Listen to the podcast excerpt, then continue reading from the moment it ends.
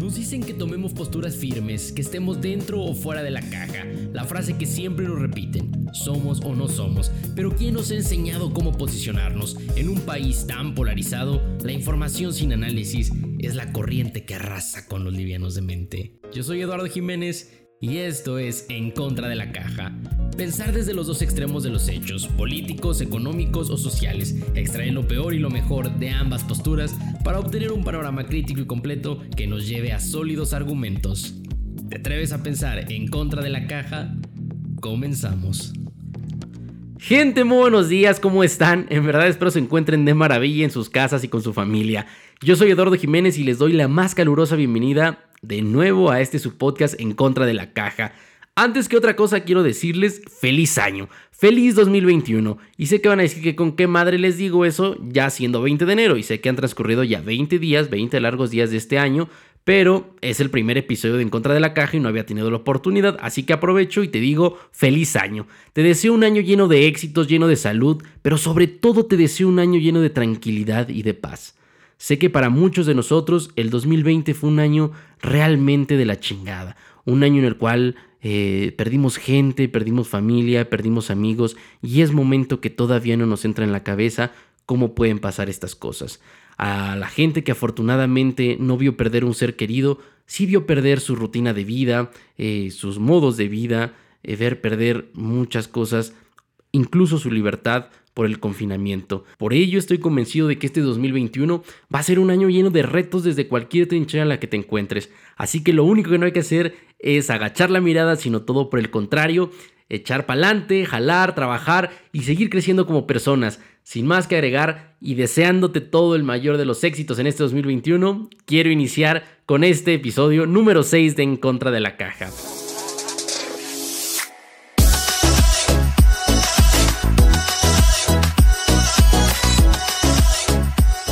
Bien recuerdas, el pasado cuatro de noviembre de dos mil veinte hicimos el primer especial de las elecciones presidenciales de los Estados Unidos.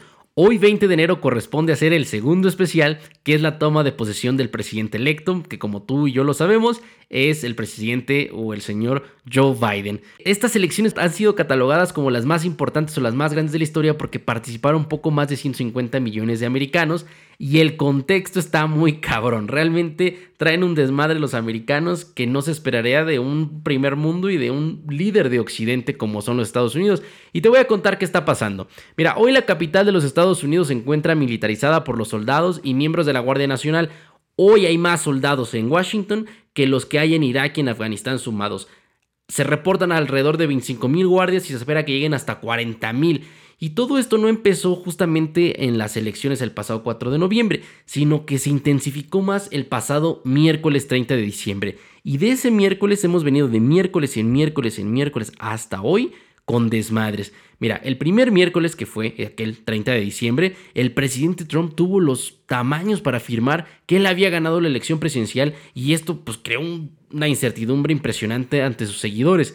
El siguiente miércoles, el seis de enero, correspondía a la Cámara Alta, a los senadores de los Estados Unidos que están en el Capitolio en Washington D C, ratificar la victoria del presidente Joe Biden. Y eso estaba pasando aquel seis de enero, cuando diez senadores republicanos quisieron impedir esta ratificación y metieron recursos legales para bajar votos este, electorales de los estados que había ganado por muy poquito Joe Biden y querían impedir que esos contaran para que pues, así eh, Trump ganara. Metieron sesenta y dos recursos legales, solo de esos uno ganaron y ese realmente no tuvo alguna injerencia o alguna importancia en las elecciones, así que sesenta y uno perdieron.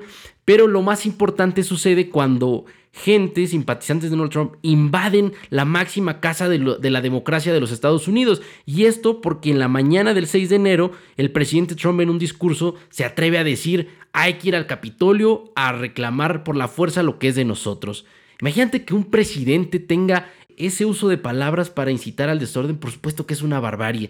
Y así sucedió. Entraron gente, entraron ciudadanos americanos, ni siquiera terroristas del extranjero, a tomar el Capitolio. Y es un hecho bien importante porque desde mil ochocientos doce, que hubo una guerra entre los Estados Unidos y Gran Bretaña, o sea, casi hace doscientos años, nadie tomaba el Capitolio, lo que sí pasó ahora con, con Donald Trump. Y entonces nos lleva al siguiente miércoles, el miércoles trece de enero. donde la Cámara de Representantes, esta, la Cámara de Senadores, decide que Trump debe ser enjuiciado por incitar a la insurrección. Entonces, en menos de trece meses, Donald Trump es el presidente que, el único presidente que ha sido enjuiciado, o se, sí, ha sido enjuiciado dos veces. La primera la recordamos el año pasado y esta por incitar a la insurrección. Desgraciadamente o afortunadamente, el día de, de hoy concluye su mandato, entonces no puede ser sancionado con quitarle el cargo de presidente de los Estados Unidos, pero sí puede ser sancionado con no volver a participar en elecciones públicas o, o en un cargo público. Y esto nos lleva entonces a este miércoles veinte de enero, donde es la toma de posesión del presidente Joe Biden. Llegamos con un contexto muy polarizado. Polarizado quiere decir que hay muchas posturas radicalmente en contra entre los republicanos que siguen a Donald Trump, entre los que defienden a Joe Biden y entre los americanos que realmente aceptan la democracia. Para que te des una idea, setenta y cinco por ciento de los republicanos que apoyan a Trump creen que las elecciones pasadas no fueron legítimas, y esto realmente hace que un país esté dividido y que esté viviendo en medio de la incertidumbre, un país en donde debe ser sumamente seguro la democracia, hoy está rodeada por más de veinticinco mil guardias en su capital. Realmente es algo que, que hay que pensar, hay que ver eh, lo que está sucediendo en los Estados Unidos, porque pues probablemente para allá apunte nuestro dos mil veinticuatro. Pero entonces vamos a empezar hablando de lo que eh, representa Joe Biden como presidente. Él ha prometido que a su llegada va a haber un paquete de ayuda económico de uno punto nueve billones de dólares que se va a distribuir en seis puntos. El primer punto son pagos directos en efectivo a las familias de mil cuatrocientos dólares por adulto y alrededor de setecientos y seiscientos dólares por menor. El segundo es una a, extensión de ayuda para el desempleo. Como sabemos, las personas desempleadas en Estados Unidos reciben un cheque semanalmente que les ayuda a costear pues alimentación y, y demás temas para la vivienda. El tercero es uh, ayudas para el alquiler. Toda esa gente que se ha quedado sin empleo y que tiene que pagar el alquiler, pues no tiene de dónde. Entonces el gobierno va a hacer una transferencia para ayudar Eh, amortiguar este golpe para los que rentan. El cuatro es asistencia para la alimentación, el cinco son apoyos a las pequeñas empresas y el seis es una promesa o es una ayuda para mantener a los trabajadores de primer línea, de primera línea en, en sus trabajos esenciales, ¿me entiendes? Entonces estos uno punto nueve billones de dólares van a tener que transcurrir o van a tener que entrar, pero antes tienen que ser aceptados por, también por la Cámara Alta, que son los senadores, en donde ahí va a haber una, una pequeña discusión porque pues van a tener que negociar si los demócratas quieren enjuiciar a Donald Trump o los demócratas quieren su paquete económico, porque los republicanos no van a ceder tan fácilmente. Bien, el segundo tema de este podcast, que es bien interesante, es conocer a Joe Biden. ¿Cuáles son sus características como persona? Para empezar, Biden es un político de carrera, y algo similar con Andrés Manuel López Obrador es que la tercera fue la vencida. Esta es la tercera ocasión que Biden compite por la presidencia y vaya, por fin la ganó. Biden nació en Pensilvania, estado que le dio la victoria, y sirvió treinta y seis años como senador y fue el vicepresidente de Obama en sus dos periodos, de dos mil ocho a casi eh, dos mil dieciséis. Como senador, Biden se mostró como un político cercano, conciliador y con habilidad de llegar a acuerdos con sus oponentes. También las tragedias han sido bien marcadas para su vida. Semanas después de ser electo por primera vez eh, senador, me parece que en mil novecientos setenta y dos, su esposa Noemí de treinta años y su hija pequeña de apenas trece meses murieron en un accidente pues, terrible de tránsito. En mil novecientos setenta y siete, cinco años, años, cinco años después, Biden decide reconstruir su familia y se casa con su segunda esposa Jill, quien será la futura primera dama de los Estados Unidos. Por último, algo pues, bien característico de su familia es que su hijo Beau fue fiscal general de Delaware y sirvió en Irak pues, como soldado, y era visto como el posible sucesor de Joe Biden en la política. Pero una vez más la tragedia o la, la vida le dio un giro inesperado y su hijo Beau murió de cáncer en dos mil quince después de una batalla contra esta terrible enfermedad por dos años. ¿Qué se espera entonces de Biden una vez en el poder? Como vemos, es un hombre con un carácter conciliador, pero tiene un reto por delante bien grande, lo que él mismo ha llamado como la cura de una sociedad profundamente dividida y una grave crisis económica y sanitaria. Recordemos que Estados Unidos está pasando por un, una terri- un terrible manejo de la pandemia por parte del presidente Trump, eh, la crisis económica se ha agudizado y, y, y vaya, recordamos Que, que el país está tremendamente polarizado. En sus discursos se ha visto a un Biden llamado a la unidad del país y asegurando que cuando él sea presidente gobernará para todos los estadounidenses por igual y que no habrá eh, distinción. Yo creo que eso es pues, básico de cualquier presidente, pero pues vemos que aquí en México hay un presidente que gobierna, pues, según él, para los más pobres.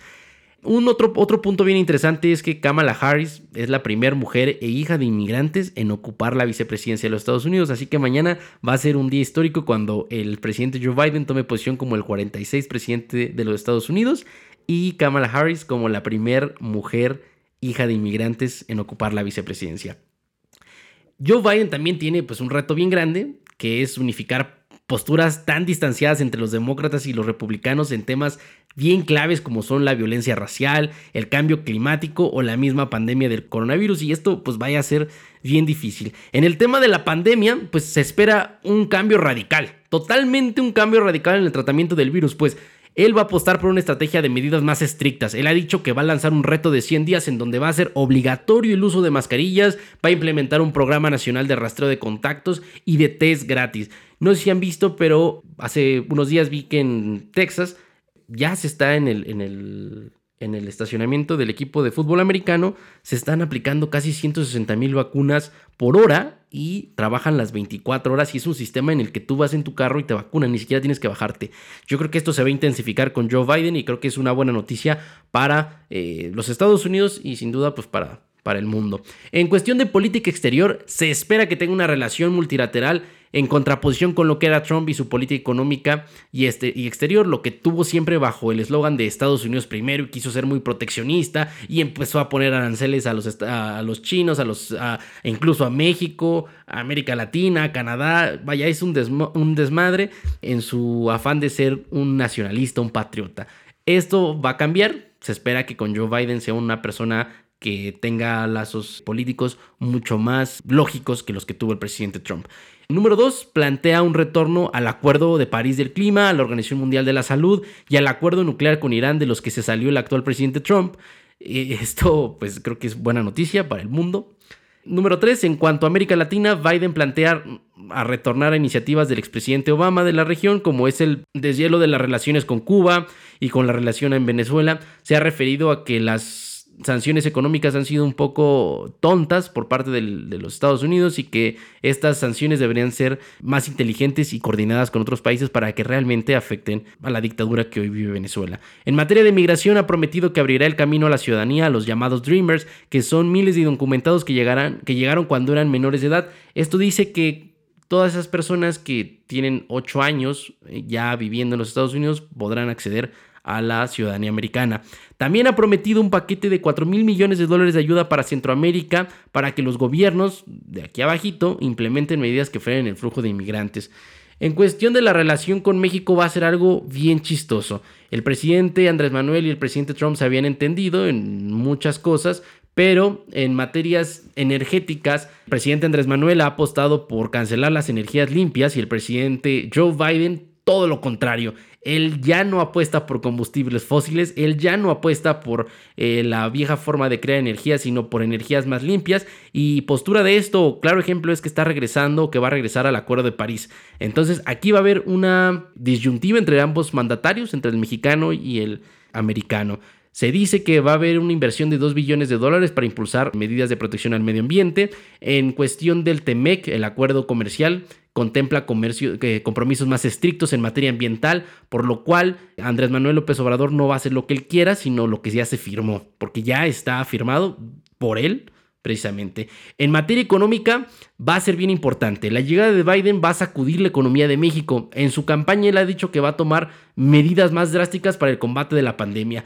Eh, recordemos que Andrés Manuel festeja que las remesas han incrementado. Las remesas no es simplemente que la transferencia que hacen nuestros compatriotas que están en Estados Unidos a sus familiares de acá. Y ha incrementado, ¿por qué? Por los estímulos fiscales, los estímulos económicos que el gobierno de los Estados Unidos ha dado a los ciudadanos. Y los ciudadanos con esa lana la mandan para México. No es logro de México que el presidente de México se pare ahí el copete y quiera decir, oye, no, gracias a nuestros conciudadanos que están este, mandando lana. Pues obviamente se escucha ridículo, pero de, man- de esa forma, viéndolo de esa perspectiva, con este paquete económico posiblemente las remesas van a incrementar y va a incrementar también el, pues el bienestar de nuestros mexicanos aquí. Se dice que las ayudas de la remesa atacan casi a cuarenta y cincuenta millones de la población mexicana. Imagínate, ningún programa social que tiene el gobierno puede o llega o tiene un alcance tan grande como son las remesas. En cuestión migratoria, vemos que Joe Biden fue vicepresidente de la administración de Obama, la administración que se caracteriza o tiene el récord de mayor deportaciones en toda la historia de una administración de Estados Unidos. Sin embargo, va a ser un presidente que va a velar por relaciones mejores con Centroamérica. Se ve que va a haber planes para coordinar esfuerzos que impidan, vaya, que la gente tenga que salir de sus lugares de origen.